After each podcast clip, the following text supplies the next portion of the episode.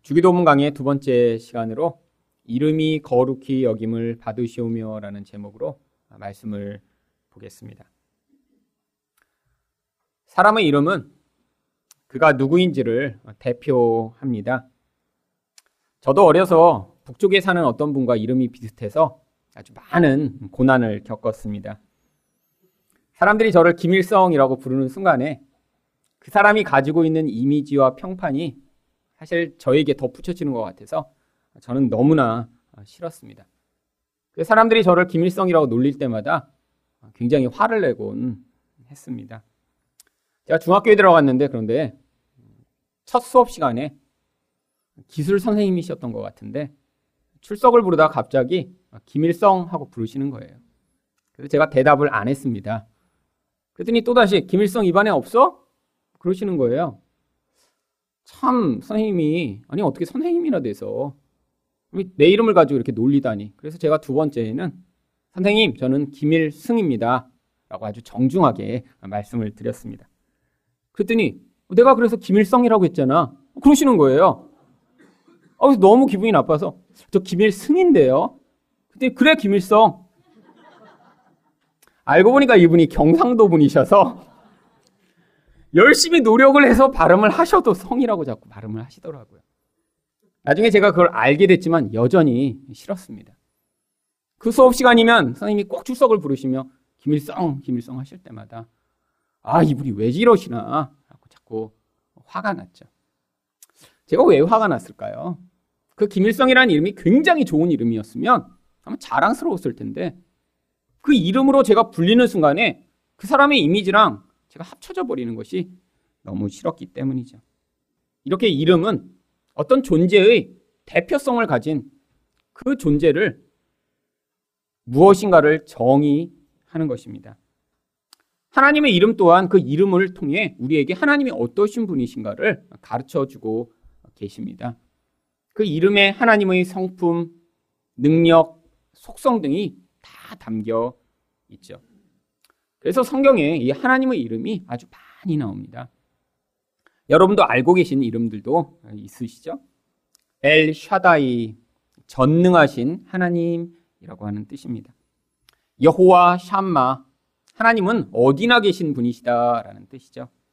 여호와 이레, 준비하시는 하나님이라는 뜻이고요. 여호와 라파, 치료하시는 하나님이라는 뜻이죠. 여호와 니시, 승리하시는 하나님이라는 뜻입니다. 그런데 이런 이름들은 성경에 아주 많이 자주 나오지 않습니다. 성경에서 특별히 구약 성경에만 6,828번이나 나오는 하나님 이름이 있습니다. 바로 여호와라고 하는 이름이죠. 또한 구약에 2,602번이나 나오는 이름이 엘로힘, 한글 성경에서는 하나님이라고 번역되는 바로 이 이름들입니다. 왜 이렇게 이 여호와란 이름과 엘로힘이라는 이름이 합치면 거의 만 번에 가까울 정도로 성경에 나오는데 왜 이 이름들이 성경에 이렇게 많이 나오는 것일까요?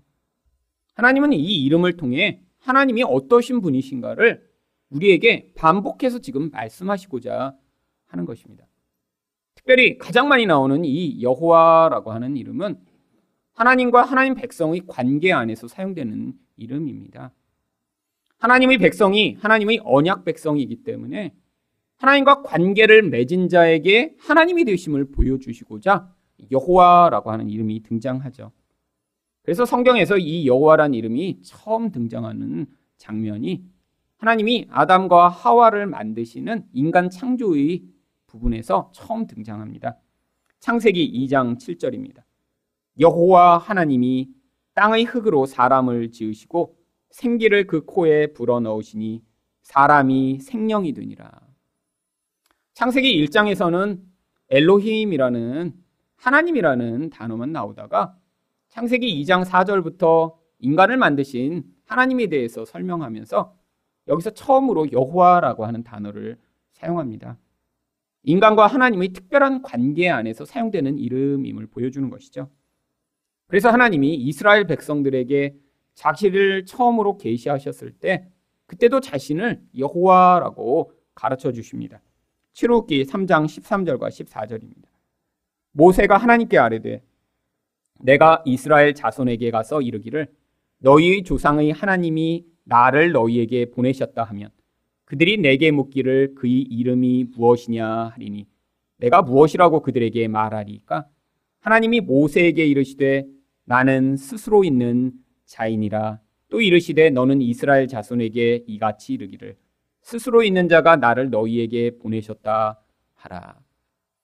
여기에 이 스스로 있는 자 이게 바로 여호와라고 하는 이름입니다. 왜 하나님이 근데 자신을 스스로 있는 자라고 계시하신 것일까요? 이것은 그냥 하나님이 혼자 존재한다라고 하는 뜻이 아닙니다. 언제나 항상 계시며 하나님 백성과 함께 하셨던 분이 하나님이시라라고 이야기를 하고 있는 것이죠. 이스라엘 백성이 하나님을 알지 못할 때에도 아니 애굽에서 고난을 당하는 그 순간에도 아니 과거뿐 아니라 지금도 그리고 미래까지 하나님이 현재적으로 늘 존재하시며 하나님 백성들과 관계를 맺어 그들에게 특별한 은혜를 베푸시는 그런 언약적인 여호와이심을 보여주시고자 여기에서 스스로 있는 자라고 자신을 소개하시며 자신의 이름을 여호와라고 말씀하신 것입니다. 그래서 성경에는 우리가 이제 여호와라고 부르는데 실제로 이게 어떻게 부르는지는 아무도 알지 못하는 어, 이름입니다. 왜냐하면 여기에 나와 있는 이 여호와라고 하는 스스로 있는 자라고 하는 이름을 바꾼 것을 이스라엘 백성들은 이렇게 하나님의 이름을 함부로 부를 수 없잖아요. 그러니까 이 이름이 나올 때마다 여호와라고 부른 것이 아니라 아도나이라고 하는 주님이라고 이것을 바꿔서 늘 불렀습니다. 수천 년째 이 단어만 쓰고 이걸 아도나이라고 불렀더니 이제는 원래 이거를 어떻게 불렀는지 아무도 알지 못해요. 그래서 어떤 사람들은 이거를 야훼라고 바꾸어 불러야 된다라고 주장하는 사람들도 있지만 어차피 여호와라고 불렀는지 야훼라고 불렀는지 아무도 모릅니다. 근데 여호와가 아닌 것은 확실합니다. 왜냐하면 이 여호와가 아도나이라고 주님이라고 불렀던 모음과 합쳐서 원래 이 단어가 나오면 이렇게 아도나이라고 부르라고 거기다 모음 표시를 해놨는데 그것을 후대에 여호와라고 잘못 읽은 것이죠. 근데 하나님의 이름은 그렇게 함부로 부르는 것이 아닙니다. 그래서 어차피 여태까지 잘못 불러왔기 때문에 그냥 여호와라고 부르셔도 상관이 없어요. 하지만 하나님이 이걸 통해 뭘 보여주시고자 하는 거죠? 내가 너와 늘 함께 있으며 내가 너희 하나님이 되어 특별히 많은 대상 가운데 너는 아이 특별하게 택함을 받아 내가 너희를 향한 어떤 목적을 가지고 있다라는 것을 이 이름을 통해 우리에게 가르치시고자 한 것입니다. 또한 성경에 많이 나오는 이 엘로힘이라는 이름은 하나님의 능력과 위엄을 보여주기 위해 사용된 이름입니다. 그래서 이 이름은 창세기 1장 1절부터 사용됩니다. 태초에 하나님이 천지를 창조하 시니라. 여러분 이 창조 어떤 존재도 하나님 외에는 할 수 없는 일이죠. 그래서 하나님이 바로 이런 창조주가 되심을 보여주고자 여기서부터 엘로힘이라는 이름을 사용합니다.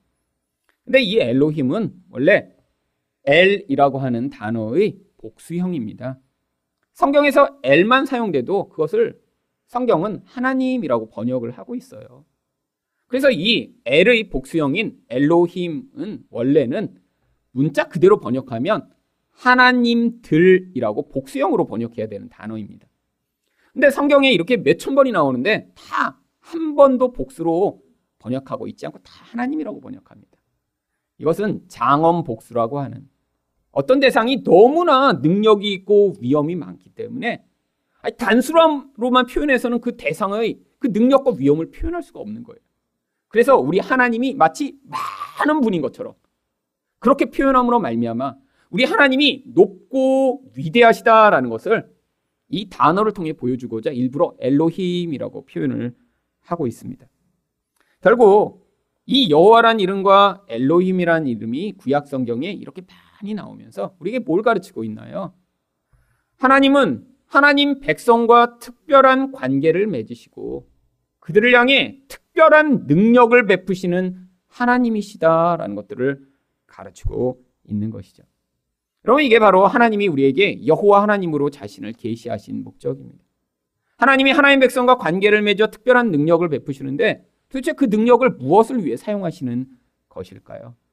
오늘 우리가 이 주기도면에 나온 내용대로 하나님 백성들을 거룩하게 만드시는데 이 하나님의 놀라운 능력을 사용하시는 것입니다.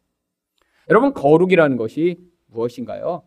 쉬운 말로 하면 죄가 없는 특별한 상태가 바로 거룩입니다.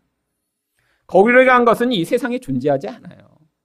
그런데 하나님이 그 영적으로 특별한 하나님의 그 존재적 속성을 하나님은 거룩이라고 우리에게 가르쳐 주셨고요. 그래서 죄나 부정함이 하나도 없는 그 상태가 바로 거룩이죠. 이 거룩이 무엇인가에 대해서 레위기 10장 10절은 이렇게 이야기를 합니다. 그리하여야 너희가 거룩하고 속된 것을 분별하며 부정하고 정한 것을 분별하고 존재하는 것 가운데는 두 종류의 존재가 존재한대요. 하나는 원래 거룩이라는 죄가 없는 영적 상태이고요. 또 하나는 눈에 보이는 세상 가운데 존재하는 바로 속된 것이라고 하는 상태입니다. 여기 나오는 이 속된 것은 나쁘다라는 그런 의미가 아니라 그냥 세상에 속한 평범한 거룩하지 않은 것이라는 의미입니다. 근데 이 세상에 속한 그 평범한 것 가운데 또 두 종류의 상태가 존재한대요. 그게 하나는 바로 정한 상태이고 또 하나는 바로 부정한 상태입니다. 그러니까 원래의 존재는 두 종류로 나누는 거예요. 거룩한 상태, 세상에 속한 그냥 상태. 근데 이 세상에 속한 상태 가운데 또 두 종류로 나뉘는데 거기에 한 종류는 정결함과 부정한 것으로 나뉘는 거죠. 아니 왜 하나님이 이렇게 복잡하게 나누어 놓으신 것일까요?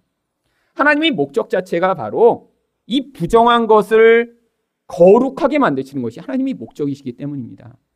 근데 왜 부정하게 되나요? 바로 죄 때문에 부정하게 된 것이죠. 죄는 영적 영향력입니다. 근데 그 영적 영향력이 눈에 보이는 방식으로 나타나면 그것이 바로 부정하다라고 하는 것입니다. 여러분, 근데 부정한 것은 하나님의 거룩함과 함께 할 수가 없어요. 우리 하나님은 거룩하시기 때문에 이 부정한 것이 자신에게 영향을 미치려고 하면 그 부정한 대상을 다 불러 태워버리십니다. 근데 문제가 있어요. 이 부정한 것을 다 태워버리면 어떤 결과가 나타나나요? 죄로 말미암아 인간도 부정해 버렸기 때문에 모든 인간이 다 멸절당해야 돼요. 하나님은 거룩하시고 그 거룩하신 대상과 그러면 접촉할 수 있는 것이 아무것도 없는 것입니다. 그래서 하나님이 이 세상의 것들 가운데 특별히 피로 말미암아 그 부정한 것을 정결한 것으로 바꾸어 주셨습니다. 하나님의 백성들을 그래서 예수의 피, 그 피로 바꾸어 주시고 또한 성전에서 사용하는 모든 물건들을 양의 피로 다 정결하다고 바꾸어 주셨어요. 그렇게 바꾸어서 정결함을 받은 존재에게 하나님이 거룩함을 덧입혀 주시는 것입니다. 부정한 것에는 거룩한 것이 접촉할 수가 없는데 바로 이렇게 정결하다라는 것으로 피를 통해 변화된 존재에는 하나님의 거룩함을 덧입히셔서 영적으로는 거룩하고 세상에서는 정결한 존재로 살아가도록 만드신 것이 바로 구약 성경에 나오는 성전, 제사장, 하나님의 백성들인 것입니다. 여러분 그래서 하나님이 왜 이렇게 하셨냐면 이렇게 정결하게 만들어 하나님의 거룩함을 덧입히신 뒤에 그것을 하나님에게 속한 것이라고 부르시고자 하신 것입니다.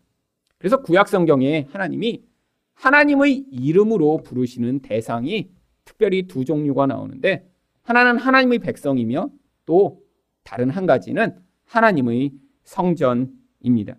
그래서 하나님 백성들을 성경에서는 하나님의 이름으로 일컬음을 받는 자라고 하는 것이죠.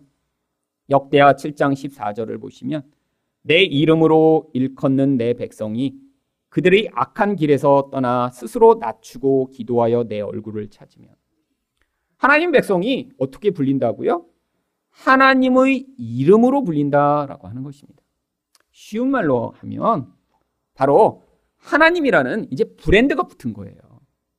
여러분, 똑같은 물건도 이게 이렇게 그냥 모남이라고 붙으면 이게 한 180원쯤 하나요?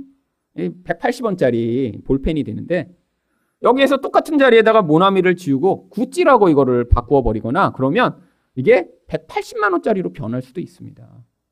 여러분 진짜 있는 일이에요.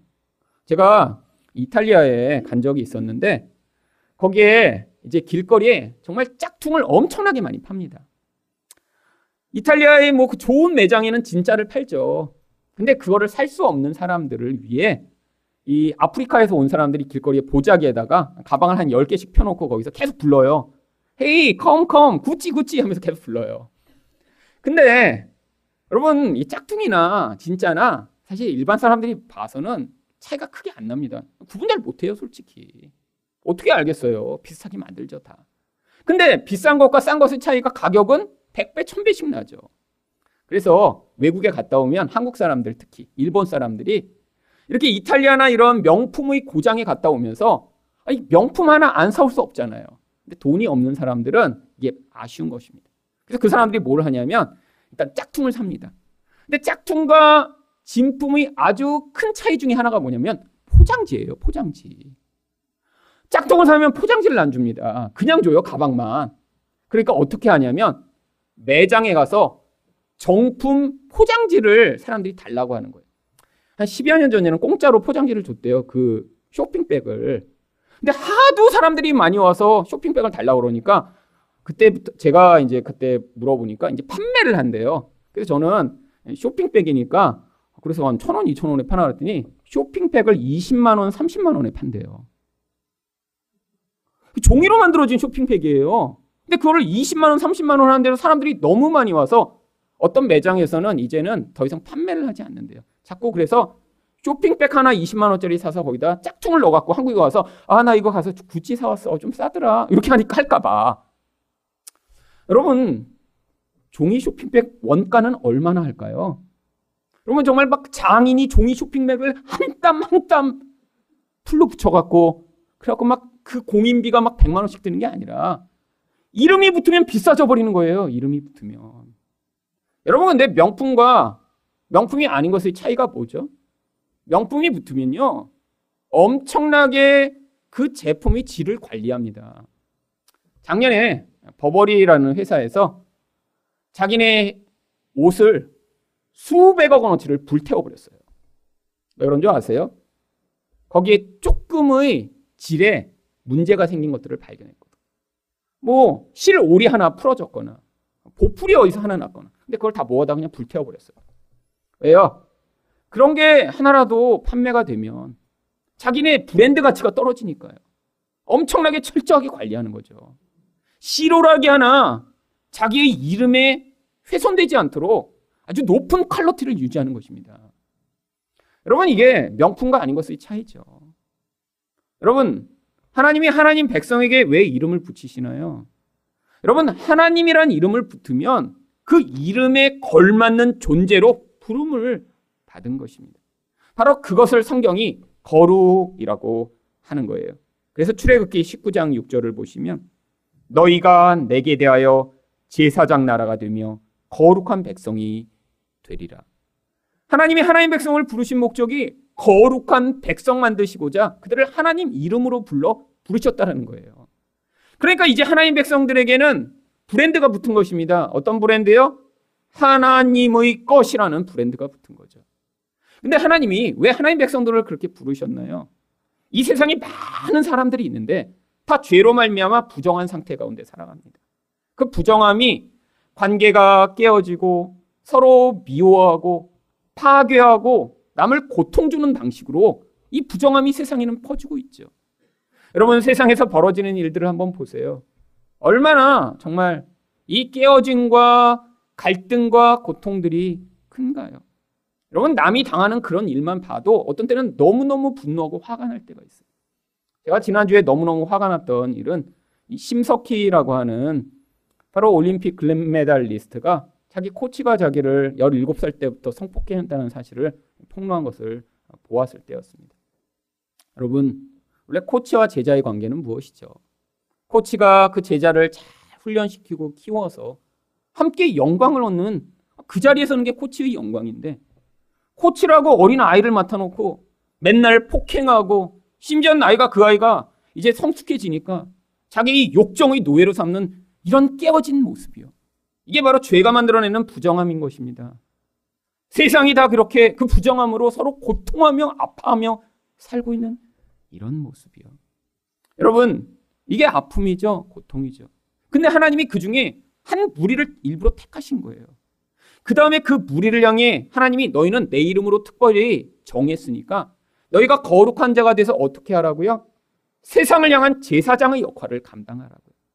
그게 바로 하나님 백성을 부르신 목적이라는 거예요. 너희가 내게 대하여 제사장 나라가 되며 세상의 부정함을 너희가 깨끗하게 만들어 너희를 통해 하나님 나라의 그 공의와 사랑과 그 아름다움이 퍼져나갈 수 있도록 내가 너희를 사용하겠다라고 하나님이 하나님 백성을 부르셨다라고 하는 것입니다. 그리고 하나님은 이런 사람만이 아니라 특별히 예루살렘이라고 하는 특별한 장소를 정하시고 거기에 내 이름을 두겠다라고 말씀하셨습니다. 역대상 29장 16절입니다.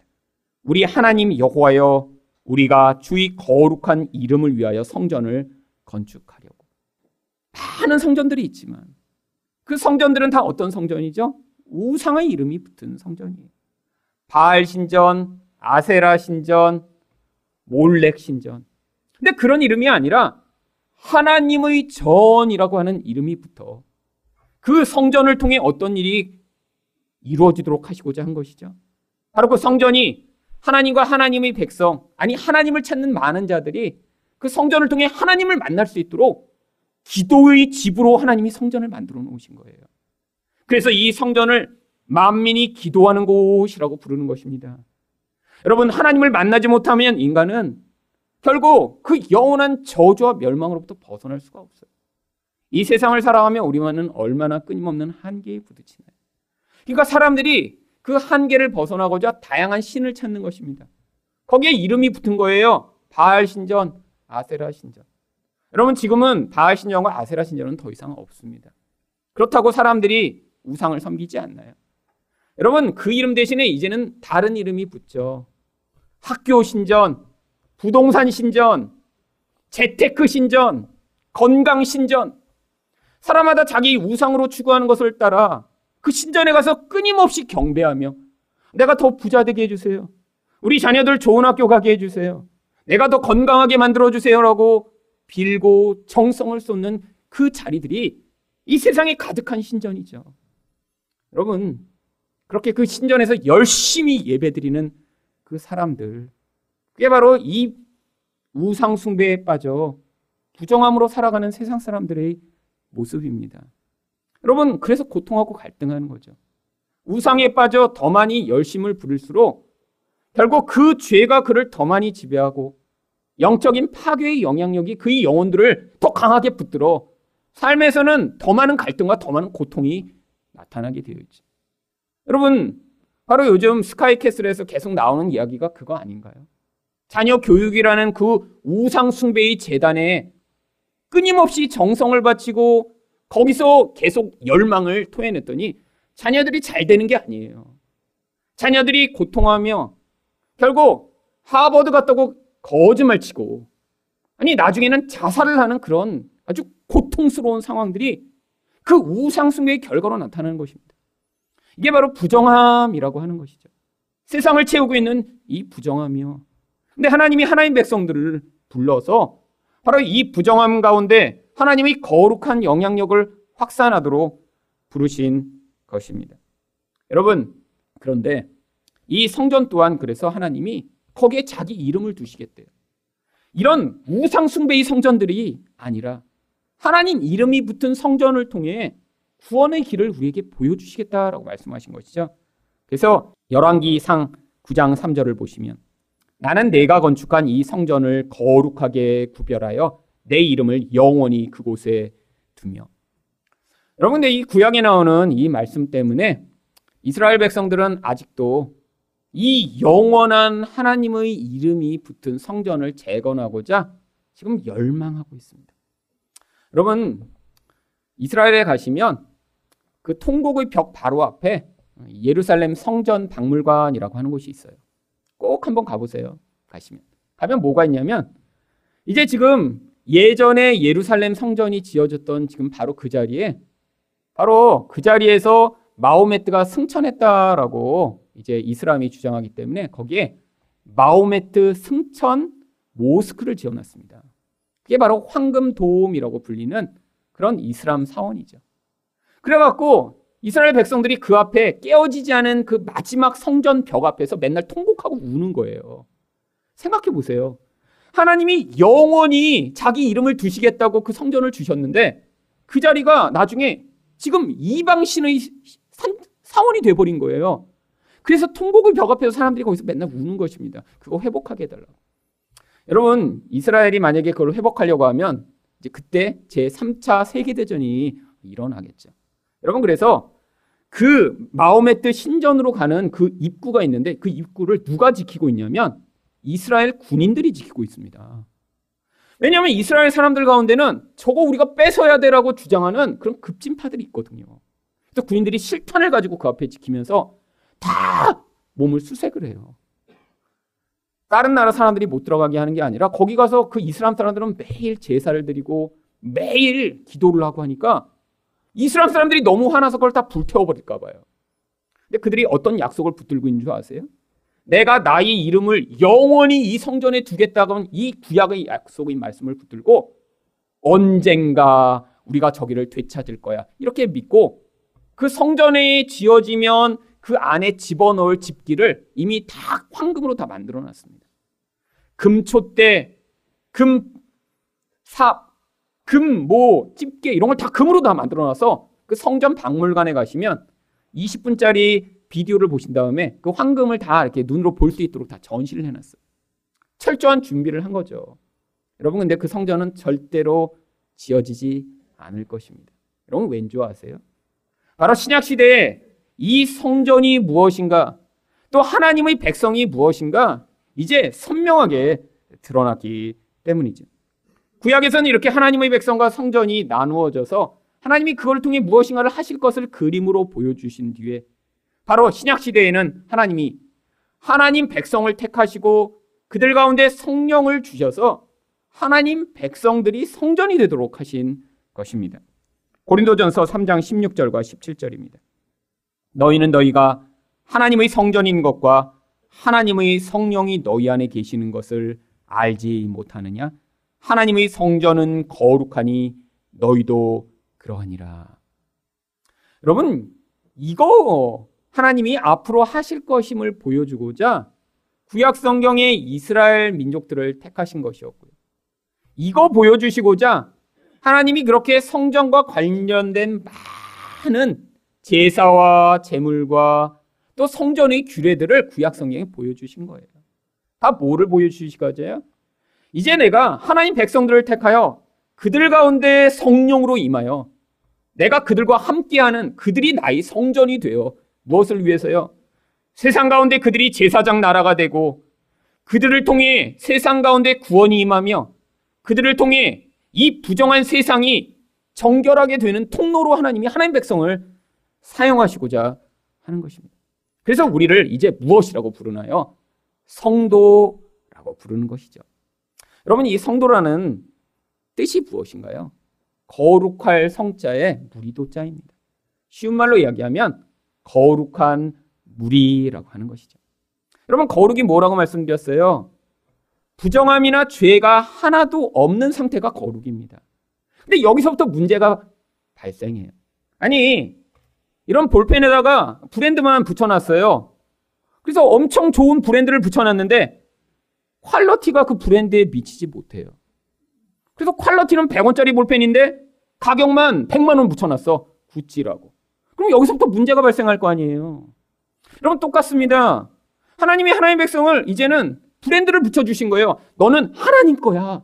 그래서 우리를 향해 성도, 교회라고 우리를 불러주셨는데 어, 문제는 여전히 그렇게 부름을 받는 자들 가운데 그 하나님의 이름과 하나님이 부르신 목적에 부합하지 못하는 그런 부정함과 죄악이 나타나는 것입니다. 여러분, 이런 모습이 바로 교회 내에 계속 있어 왔습니다. 바울 사도가 고린도 전서를 쓰면서 바로 이 문제 때문에 그들을 향해 바로 이 고린도 전서를 쓴 것이죠. 고린도 전서 6장 15절과 19절을 보겠습니다. 너희 몸이 그리스도의 지체인 줄을 알지 못하느냐? 내가 그리스도의 지체를 가지고 창녀의 지체를 만들겠느냐? 결코 그럴 수 없느니라. 너희 몸은 너희가 하나님께로부터 받은 바 너희 가운데 계신 성령의 전인 줄을 알지 못하느냐. 여러분, 고린도 교인들은 원래 교회 안 다니던 사람들이잖아요. 근데 문제는 이 고린도가 엄청나게 음란한 문화가 아주 팽배하던 곳이었습니다. 사람들이 결혼을 했건 결혼을 안 했건 이 창녀들과 와서 잠자는 것이 아주 쉬운 곳이었고요. 그거를 아무도 뭐라고 하지 않는 그냥 그런 문화였어요. 너무 자연스러운 거죠. 그런데 이제 하나님이 그들 가운데서 예수 믿는 자들을 불러내신 것입니다. 근데 문제가 있어요. 교회 와서 이렇게 열심히 예배드리고 성찬하고 막 사랑을 나눈 뒤에 아, 그리고 또 나가서는 옛날 살던 대로 다시 창녀촌에 다니고 어, 이런 사람들 때문에 교회에 자꾸 문제가 생기는 거예요. 그런 사람들이 뭐라고 주장하는 줄 아세요? 아, 이거 뭐가 잘못됐어요? 다 이렇게 사는데. 그러니까 이제 바울 사도가 지금 거기에다가 답변을 준 거예요. 야, 너네들 이렇게 살면 안 되지. 우리가 지금 성전인데 어떻게 창녀랑 같이 잠을 자서 창녀랑 같은 성전이 있을 수 있겠느냐라고. 너희는 하나님의 성전이다라고 지금 이야기를 하고 있는 것입니다.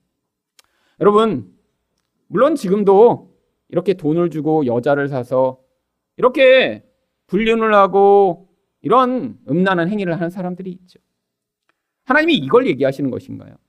아니에요. 여러분, 그 음란한 문화의 본질 안에 무엇이 있나요? 바로 우상 숭배가 있습니다. 자기 쾌락을 하나님의 자리에 올려놓은 것이죠. 이게 부정한 거예요. 이게 죄악인 거예요. 여러분, 죄악의 본질은 그것이 드러난 결과가 아닙니다. 본질은 훨씬 더 영적인 거예요. 왜 이런 가정이 있는데, 왜 하나님이 세우신 질서가 있는데 그 질서들을 다 깨뜨리게 되나요? 본질 안에서 하나님 대신 다른 것을 하나님으로 섬기니까 하나님의 법이 아니라 자신의 본질을 주장하는 그 힘에 따라 그것이 이끄는 대로 살아가는 인생이 바로 이런 우상 숭배에 사로잡혀 부정을 행하며 살아가는 그런 모습인 거예요. 성도 안에도 예수를 믿는다고 교회는 다니는데 바로 그 본질 안에 쾌락이 우성이 된 사람은 아니 그 쾌락이 이끄는 대로 삶의 모든 결과가 이런 결과로 나타나게 되어 있습니다.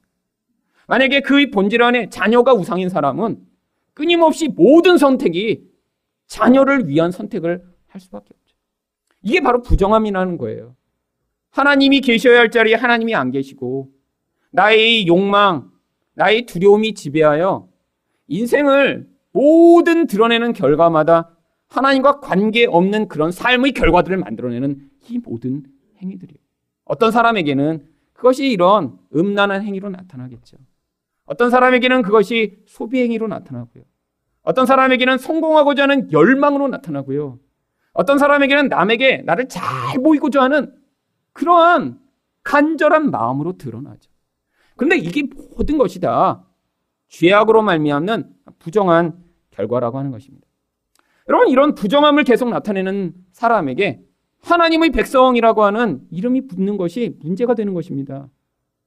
아니 하나님의 백성이라고 이름이 붙었고 하나님의 교회라고 딱 이름이 붙었으면 그런 거룩하고 아름다운 모습이 나타나야 되는데 이름이 붙었는데도 자꾸 그런 부정함이 튀어나오니까 죄악의 근원은 영적이라 잘 안 보이는데 결과로 나타난 이 부정함과 더러움은 누구나 다 볼 수 있게 된 거예요. 여러분 교회가 아, 우리가 이렇게 나쁜 짓을 합시다. 이래서 나쁜 짓을 하나요? 아닙니다. 교회는 다 어떤 일을 할 때 하나님을 위해서 한다고 그래요. 여러분 제가 교회 오래 다녔는데 교회에서 우리가 이렇게 나쁜 짓을 요번에는 한번 여태까지 너무 그냥 선한 일만 하라고 애썼으니까 요번에 아주 나쁜 짓을 한번 해봅시다. 이런 경우는 한 번도 없었어요. 하나님을 위해 성전을 건축합시다. 뭐 하나님을 위해 땅을 삽시다. 다 이래요. 여러분 근데 그 결과가 어떻게 나타나나요? 본질 안에 그게 진짜 하나님과 관계없이 자기의 욕망을 위한 본질이었으면 결과가 부정하게 나타나는 거예요. 엄청나게 수천억짜리 건물이 지어졌는데도 본질 안에서 하나님의 본질이 아닌 그것을 통해 자기를 높이고 자기의 영광을 드러내며 자기 영향력을 확장하고자 하는 우상숭배가 본질이 돼서 그 결과가 나타났으면 그 결과가 악하게 나타나서 모든 사람들이 그것들을 보며 아니 교회가 왜 이래? 그런 이야기를 하게 되는 거예요. 여러분, 우리도 마찬가지입니다. 여러분, 우리가 어떤 행동을 할 때 그 본질적 진짜 동기가 무엇인지는 사실 도저히 알기 어렵습니다. 심지어는 자기도 다 속아요. 여러분 자기도 어떤 일을 할 때, 아, 난 이번에 좀 몰래 악한 일을 하는데 겉으로만 잘해야지 이렇게 하는 경우가 어디 있나요? 난 이번에 하나님을 위해서 이렇게 합니다. 그런데 하나님을 위해서 한다는데 진짜 동기는 자기를 위해서 하는 거예요. 여러분 자기를 위해서 하면 문제가 반드시 생깁니다. 왜죠? 내가 그 안에서 나의 원하는 것을 이루는 그런 동기를 가지고 어떤 행동을 했는데 누가 안 알아준다고 생각해 보세요. 여러분 만약에 봉사를 해도요. 이게 정말 교회를 섬기는 사랑하는 마음으로 나의 섬김으로 말미암아 누군가 혜택을 받고 누군가 은혜를 받았으면 좋겠다는 진짜 동기가 아니라 야 이렇게 내가 열심히 섬기면 사람들이 어머 집사님 아유 집사님 집사님 때문에 너무 그냥 좋아 아유 집사님 밥 맛있어 뭐 집사님이 이렇게 청소하면 그냥 반짝반짝 막 막 금같이 막 윤이나 이런 얘기를 들어서 어 그래 그래 이런 마음으로 만약에 했는데 아무도 안 알아줘요 막 그냥 광나게 그냥 바닥을 닦아갖고 막 바닥에 물건을 떠, 먹을 걸 떨어뜨리고 다시 먹어도 될 정도로 이제 광을 냈어요. 근데 아무도 몰라 아무도 몰라. 그러다 누가 한마디 해요. 어머 바닥을 왜 이렇게 미끄럽게 해놨어? 그러면 어떻게 돼요? 화가 나죠. 자기를 위해서 하면 다 화나요. 여러분 교회에서만 그러나요? 세상에서도 마찬가지입니다. 근데 세상에서는 그렇게 할 수밖에 없어요. 여러분, 미국에 가면 사람들이 기부를 많이 합니다. 근데 왜 기부를 많이 하나 가보니까요. 학교에 누가 돈을 기부하면요. 그 사람 이름으로 건물 이름을 바꿔버려요. 아니, 100년 동안 그 자리에 그 건물이 있었어요. 근데 누군가 돈을 많이 기부하잖아요. 그럼 건물 이름이 하루아침에 바뀌어요. 그리고 제가 만약에 학교에다 기부를 하면 옛날에는 그 건물이 어, 무슨 뭐 무슨 무슨 건물 A동 이렇게 됐다가 그 다음날 김일승 이렇게 이름으로 바뀌어요 건물이. 그래서 김일승 건물 A동 이렇게 바뀌어요. 돈의 위력이죠. 여러분 사람들이 그러니까 기부하는 거예요. 기부를 하는 순간에 심지어는 제가 다녔던 신학교에도 그러더라고요. 이게 세상 학교만이 아니라 어떤 분이 채플실을 짓는데 100억 원을 기부했어요 한 번에. 그랬더니 그 채플실 이름이 모모모모 채플실로 바뀌었어요 그냥. 그럼 그러니까 기부하는 거예요 여러분, 자기 이름을 위해서 하는 거죠. 나에게 혜택이 돌아오니까요. 근데 여러분, 하나님의 백성은 그렇게 하면 안 된다는 거예요. 우리 존재 자체가 내가 어떤 행위를 하고, 헌금을 하고, 열심을 부리고 하는 그 모든 근거 자체가 내가 아니라 하나님이시지 않으면 그게 결과적으로 더 악한 영향력을 만드는 이 부정함의 근원이 되니까요. 여러분, 근데 어쩔 수 없는 게 우리 존재입니다. 아무리 우리가 하나님을 위해 어떤 일을 한다고 해도 우리 근원 안엔 여전히 옛사람으로 나를 높이고 내가 더 멋있는 존재로 인정받고 내가 원하는 것이 이루어지기를 원하는 그 마음이 자꾸 튀어나오거든요. 그래서 하나님이 어떠한 과정을 거치게 하시냐면 바로 요한계시록 11장 2절에 나오는 이 세상으로 말미암아 하나님의 백성들에게 고난과 유혹이 찾아오게 만드는 과정을 지나가게 하시는 것이죠. 요한계시록 11장 2절입니다. 성전 바깥 마당은 측량하지 말고 그냥 두라. 이것은 이방인에게 주었은즉 그들이 거룩한 성을 42달 동안 짓밟으리라. 여러분 요한계시록에 나오는 1260일 42달 한때, 둔때, 반때 사실 다 같은 기간입니다. 한때, 두때, 반때도 합하면 3년 반이거든요. 그게 42달이고요. 그게 30일을 날짜로 치면 1260일이에요. 요한계시록에서 이 숫자들을 반복해서 사용하는데 그 이유가 뭐냐면 이 숫자들이 예수님의 초림부터 재림까지의 바로 지금 교회 시대를 상징적으로 보여주고 있는 것이죠. 아니 근데 왜 자꾸 이렇게 숫자를 바꿔가며 표현하죠? 이 교회 시대가 아주 짧은 것처럼 보여주려고요. 여러분 여기도 한번 보세요. 42달. 여러분 이 역사가 42달로 끝나나요? 아니에요. 42달 근데 길지 않은 시간입니다. 여러분 세상에서도 42달 그렇게 아주 안 긴 것처럼 느껴지는데 이 교회 시대 내내 근데 어떤 일이 벌어져요? 이방인들이 성전을 막 짓밟는데요. 왜 하나님은 이런 일을 허락하시죠? 근데 어디만 짓밟나요? 성전의 바깥마당만 짓밟습니다. 성전의 제일 중요한 부분은 원래 하나님의 임재가 있는 지성소와 그것들을 둘러싸고 있는 성소예요. 근데 거기는 짓밟지 못하게 하나님이 보호하시고 바깥에만 짓밟게 하시는 거예요. 이게 바로 구원이 일어나는 과정이라는 거예요. 우리가 이젠 구원받은 성도로 하나님의 임재가 있는 자입니다. 여러분 겉으로는 몰라요. 누가 하나님과 함께 하는지 알 수 없습니다. 근데 우리 영혼 가운데 우리가 택함을 받은 자라면 하나님이 반드시 무엇을 주세요? 성령을 주신다는 거예요. 그게 바로 우리의 지성소입니다. 우리가 성전이니까요. 근데 바깥 마당은 뭐죠? 바로 눈에 보이는 우리 겉모습이요. 이 모습이 세상에 끊임없이 짓밟히며 세상이 유혹을 당하며 거기에서 정말 나의 본질이 하나님으로 말미암아 나타나지 않는 그 모든 것들이 짓밟히는 과정, 고난이라는 과정, 유혹이라는 과정을 지나가도록 하나님이 교회의 과정 가운데 허락하신다라고 하는 것이죠. 이게 바로 구원이라고 하는 의미입니다. 왜? 나중에 뭐만 남도록요? 이런 부정한 것들이 다 짓밟히고 깨어진 뒤에 하나님의 임재가 있는 본질만 남도록 만드시는 거죠. 여러분, 구약 성경에서 바로 이 똑같은 일이 벌어졌습니다. 이스라엘 백성들이 하나님의 이름으로 부름을 받았는데 여러분 그들이 그 하나님의 이름을 담을 만한 그런 거룩한 삶을 살지 못했어요. 늘 우상 숭배했고요. 늘 하나님의 법대로 살지 못하고 이웃을 해하고 불의한 삶을 살았죠. 그래서 그 결과가 무엇으로 주어졌나요? 이방의 그 군합발에 짓밟혀 나라가 망하고 포로가 되는 결과가 나타났습니다. 그것을 성경이 무엇이라고 이야기하냐면 에스겔 36장 23절입니다. 여러 나라 가운데서 더럽혀진 이름. 여러분, 하나님의 이름을 붙여놨는데 그 존재가 이렇게 이방에 의해서 짓밟히고 나니까 하나님의 이름 자체가 더럽혀져 버린 거예요. 하나님은 하늘에 계신데 그 하나님의 멋진 이름을 붙여놓은 그 대상이 이렇게 더럽혀졌습니다. 근데 이방이 더럽힌 것이 아닙니다. 그 다음에 뭐라고 이야기하죠? 곧 너희가 그들 가운데서 더럽힌 나의 큰 이름. 이방이 더럽힌 줄 알았는데 너희가 더럽혔대요. 왜요?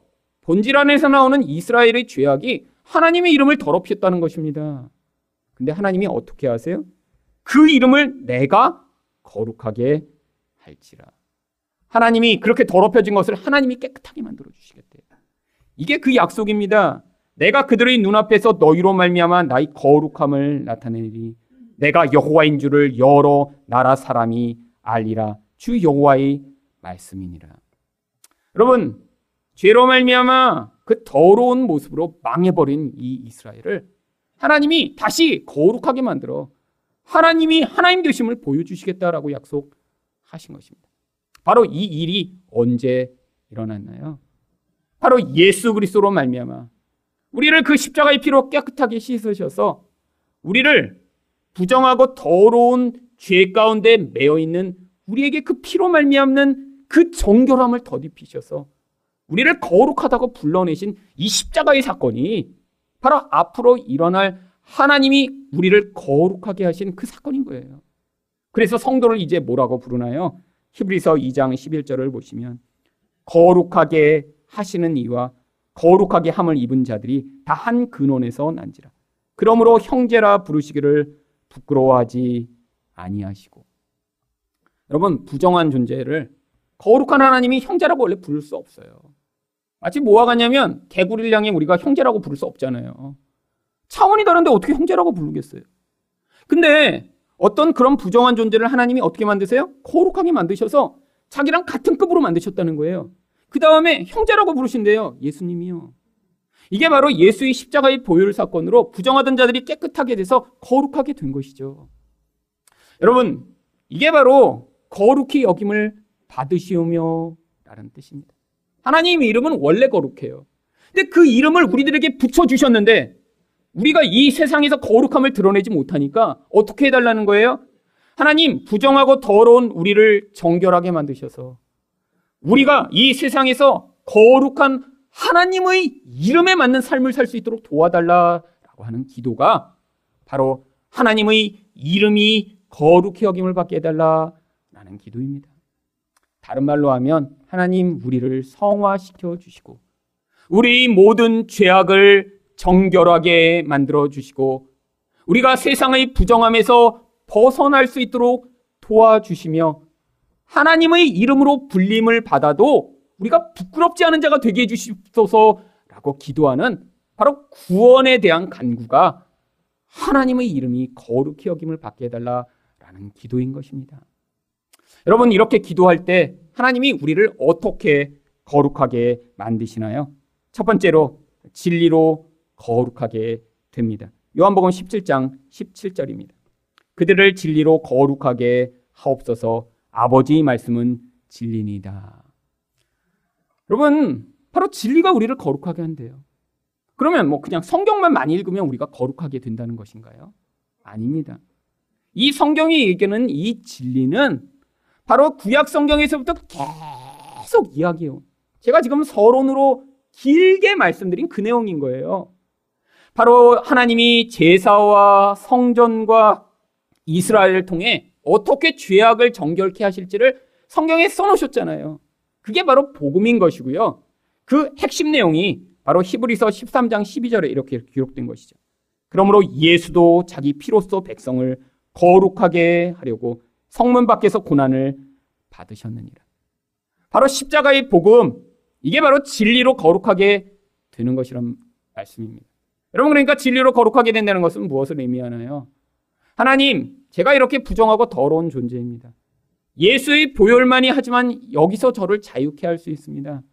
하나님 제가 예수님을 의존하오니 저희 모든 더럽고 추한 것을 깨끗하게 씻으사 제 삶이 이 더러운 것에서 자유케 해달라는 그런 간구를 하는 자리에 나가게 되는 게 바로 진리로 거룩하게 되는 것이죠. 여러분 이것을 위해서 우리 삶에 여전히 이렇게 우리가 삶에서 경험하는 이 죄악의 파편과 더러운 것들을 경험하는 거예요. 여러분 많은 사람들이 자기 부끄럽고 추한 모습을 발견할 때마다 어떻게 하나요? 상황 탓으로 돌립니다. 내가 너가 아니었으면 이렇게 화내지 않았을 텐데. 여러분 자꾸 상황을 보죠. 너 때문에 화낸 거야. 아니에요. 우리 본질 자체가 원래 더러운데 그게 튀어나온 것입니다. 부정함으로. 그러니까 나의 더러움을 발견할 때마다 어떻게 돼야 돼요? 아, 당신 덕분에 이렇게 여태까지 감추고 살았는데 나 이 더러운 죄악이 부정함으로 드러나게 해주셔서 감사합니다. 이렇게 얘기를 해야죠. 근데 우리는 어떻게 하나요? 누구 때문에 화나면 아니 너가 아니었으면 내가 화내는데 너 때문에 내가 화를 냈잖아. 그리고 그 다음에 하는 일이 뭡니까? 나는 원래 이렇게 나쁜 사람이 아닌데. 여러분 자기 의로 자기를 무장해요. 이게 우리의 본질인 거예요. 아니에요. 진리로 거룩하게 해달라고 간구하신 분마다 삶에서 나의 이 더러운 죄악이 만들어내는 부정함을 경험할 때마다 어떤 태도를 가지셔야 돼요? 아, 하나님이 기도에 응답하셨구나. 하나님, 내 안에서 튀어나오는 이 더러움으로 말미암아 하나님 제가 이렇게 고통하면 남을 고통하게 만듭니다. 이 죄악을 용서하여 주시옵소서. 그런데 이게 내 힘으로 불가능하오니 하나님 제게 그 십자가의 보혈로 은혜를 베푸셔서 이 죄악에서 자유케 해달라고 하나님 앞에 나아가는 이 과정 이게 바로 진리로 거룩하게 되는 과정인 것입니다. 여러분 두 번째로는 하나님이 또 우리를 어떻게 거룩하게 하시나요? 성령으로 거룩하게 됩니다. 데살로니가 후서 2장 13절입니다. 하나님이 처음부터 너희를 택하사 성령의 거룩하게 하심과 진리를 믿음으로 구원을 받게 하십니. 여러분 성령이라는 분 자체가 이름 자체가 거룩한 영이세요. 그러니까 이 성령이 우리에게 주어진 가장 중요한 목적이 뭐라고요? 우리와 함께 계셔서 우리를 거룩하게 하시는 것입니다. 그러니까 성령이 하시는 제일 중요한 일이 뭐겠어요? 거룩함, 죄가 없는 상태로 우리를 만들어 가시는 것이 바로 성령이 제일 중요한 역할입니다. 여러분 많은 사람들이 성령이 임하고 성령이 충만하면 뭐 이전에 좀 못하던 걸 막 잘하게 되는 게 그게 성령 충만이라고 생각을 합니다. 그래서 뭔가 공부 잘 못하던 애도 맨날 그런 아이들한테 쟤도 어려서부터 늘 목사님들이 뭐라고 기도를 해주셨냐면 이 아들이 성령 충만하여 꼬리가 되지 말고 머리가 되게 하여 주시며 공부도 쑥쑥 잘하게 해주시고 이번 수능에도 만점 받을 수 있도록 하나님 축복하여 주시옵소서. 여러분, 근데 그런 식으로 성령 충만이 나타나는 경우는 원종수 권사님 이후에 없었던 것 같아요. 여러분, 제가 고등학교에 다닐 때 저희 어머니가 테이프를 하나 구해 오셨습니다. 원종수 권사님 테이프. 듣고 얼마나 감동을 받았는지 몰라요. 그래서 한 10번을 반복해서 들었습니다. 왠지 아세요? 아니, 어디서 거지 할아버지 이렇게 용돈 드리고 뭐 밥 먹여드렸더니 갑자기 책을 암기하는 기적과 같은 은사를 하나님이 주셨다는 거예요. 그래서 그분이 어떻게 됐죠? 서울대 수석으로 졸업했잖아요. 서울 의제를. 근데 그때 제가 바로 원하던 게 바로 그 은혜였습니다.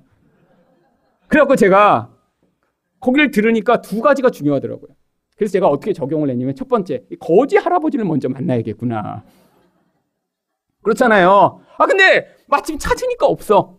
그래서 그때 거지 할아버지 만나면 드리려고 5천원짜리를, 만원짜리는 차마 그때 못 드리겠고, 5천원짜리를 호주에 넣고 다녔어요. 그 다음에 이렇게 그런 분을 만나서 선행을 먼저 베풀고 나면 이런 은혜가 와야 되는데 또 열심히 간구를 해야 되잖아요. 그래서 기도를 매일 했습니다. 성령 충만하게 해서 저도 이렇게 한 번 보면 이렇게 포토 메모리라고 하거든요. 그거를 포토 메모리가 제게 주어지도록 하여 주시옵소서. 기도할수록 기억력이 점점 감퇴되더라고요. 여러분 제 기억력이 제일 좋았을 때는 중학교였는데 고등학교 때 그 테이프 듣고 그렇게 기도했더니 기억력이 더 나빠졌어요. 아니 왜 어떤 한 사람만 그렇게 되죠?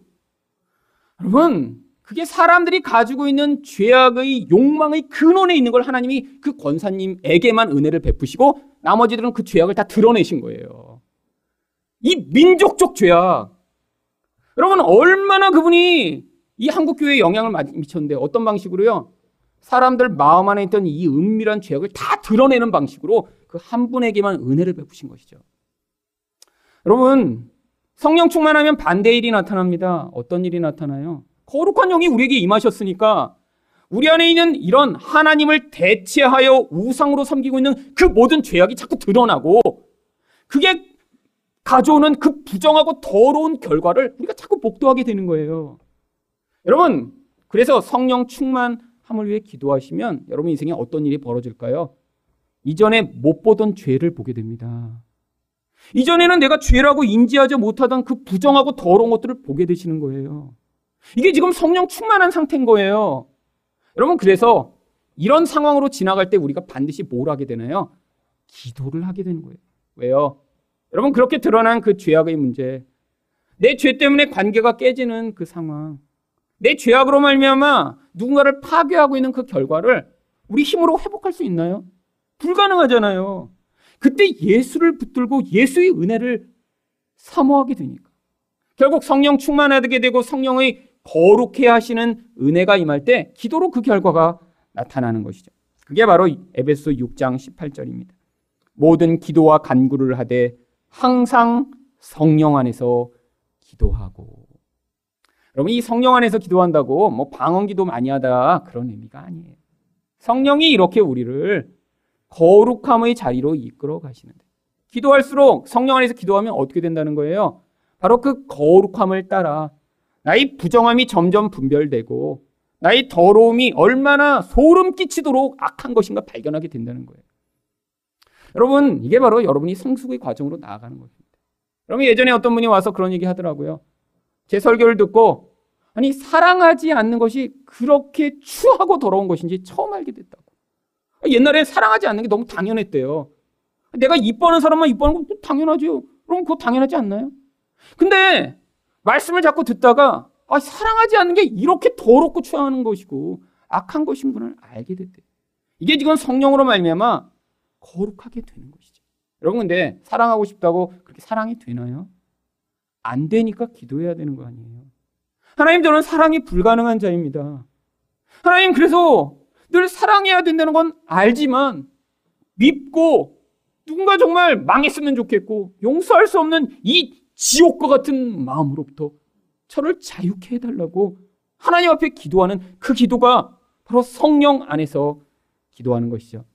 그래서 성경이 하나님이 백성이 거룩하게 되는데 말씀과 기도로 거룩해진다라고 표현하는 것입니다. 디모데전서 4장 5절입니다. 하나님의 말씀과 기도로 거룩하여 짐이라. 여러분 지금 바로 이런 과정을 걷고 계시다면 여러분이 바로 하나님의 이름이 붙은 하나님의 백성이며 성전으로 지금 지어져 가고 계신 것이고요. 하나님의 이름이 거룩히 여김을 받게 해달라라는 그 기도가 응답되고 계신 것입니다. 이렇게 어떤 존재가 거룩해져요. 그러면 어떤 결과가 나타날까요? 바로 하나님이 그 거룩한 존재를 통해 또 다른 사람들이 부정함으로부터 거룩하게 되도록 그 존재를 사용하시는 것이죠.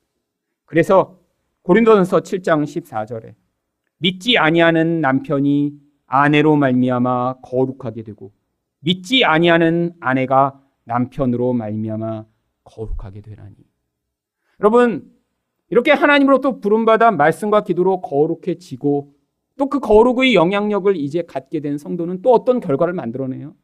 자기 주변에 가까운 사람, 더럽고 부정함에 매어 살아가는 저에게 이 거룩한 영향력을 미치게 돼서 그 사람을 만났더니 이전에는 죄 가운데 매어 있다가 그 사람 때문에 하나님의 그 거룩함을 점점 영향받아 나중에는 그 구원받게 되는 놀라운 은혜를 받게 된다는 거예요. 여러분 하나님이 지금 우리를 거룩한 백성으로 부르시고 우리 가운데 성령의 임재를 허락하심으로 우리를 성전으로 부르신 목적이 여기에 있는 것입니다. 여러분 거룩하신 하나님이 지금 이 땅에 다시 오실 수가 없어요. 근데 하나님이 어떻게 하세요? 거룩한 영을 우리들을 성전 삼아 우리 가운데 보내신 것입니다.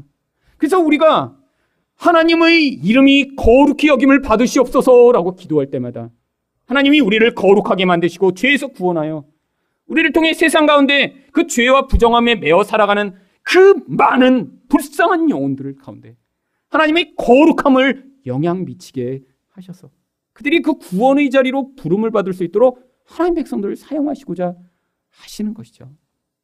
여러분, 그래서 여러분이 이 주기도문을 하실 때 이제는 그냥 하나님의 이름이 거룩히 여김을 받으시옵소서 이렇게 기도하시는 게 아니라 그렇게 입으로 기도하시면서 속으로는 어떤 생각을 하셔야 돼요? 하나님, 제 죄를 깨끗게 하여 주시고 하나님, 제가 하나님의 이름으로 불림을 받을 만한 자로 합당한 자가 될 수 있도록 저를 거룩하게 하셔서 저를 통해 이런 거룩한 영향력이 이 세상에 나타날 수 있도록 사용하여 달라라는 마음으로 하나님의 이름이 거룩히 여김을 받게 해달라고 기도하셔야 하는 것입니다. 여러분 오늘 제가 이렇게 설명한 이 모든 설명의 내용이 하이델베르그 교리 문답의 바로 이 하나님의 이름이 거룩히 여김을 받게 하여 달라는 이 해설 가운데 담겨 있습니다. 한번 한 목소리로 같이 한번 이 하이델베르그 교리 문답을 읽어보기를 원합니다. 시작. 무엇보다도 먼저 우리로 하여금 주님을 바르게 알게 하여 주시옵시며 주께서 행하시는 모든 일에서 주님을 거룩히 여기고 경배하고 찬송하게 하옵소서. 주께서 행하시는 일에는 주님의 전능과 지혜와 선하심과 의와 자비와 진리가 환히 빛나옵나이다. 또한 우리 모든 삶을 지도하시고 우리 생각과 말과 행동을 주장하셔서 주님의 이름이 우리 때문에 더럽혀지지 않고 오히려 영예롭게 되고 찬양을 받게 하옵소서. 결국 이 하이델베르그 유리문답이 가르치고 있는 것이 무엇인가?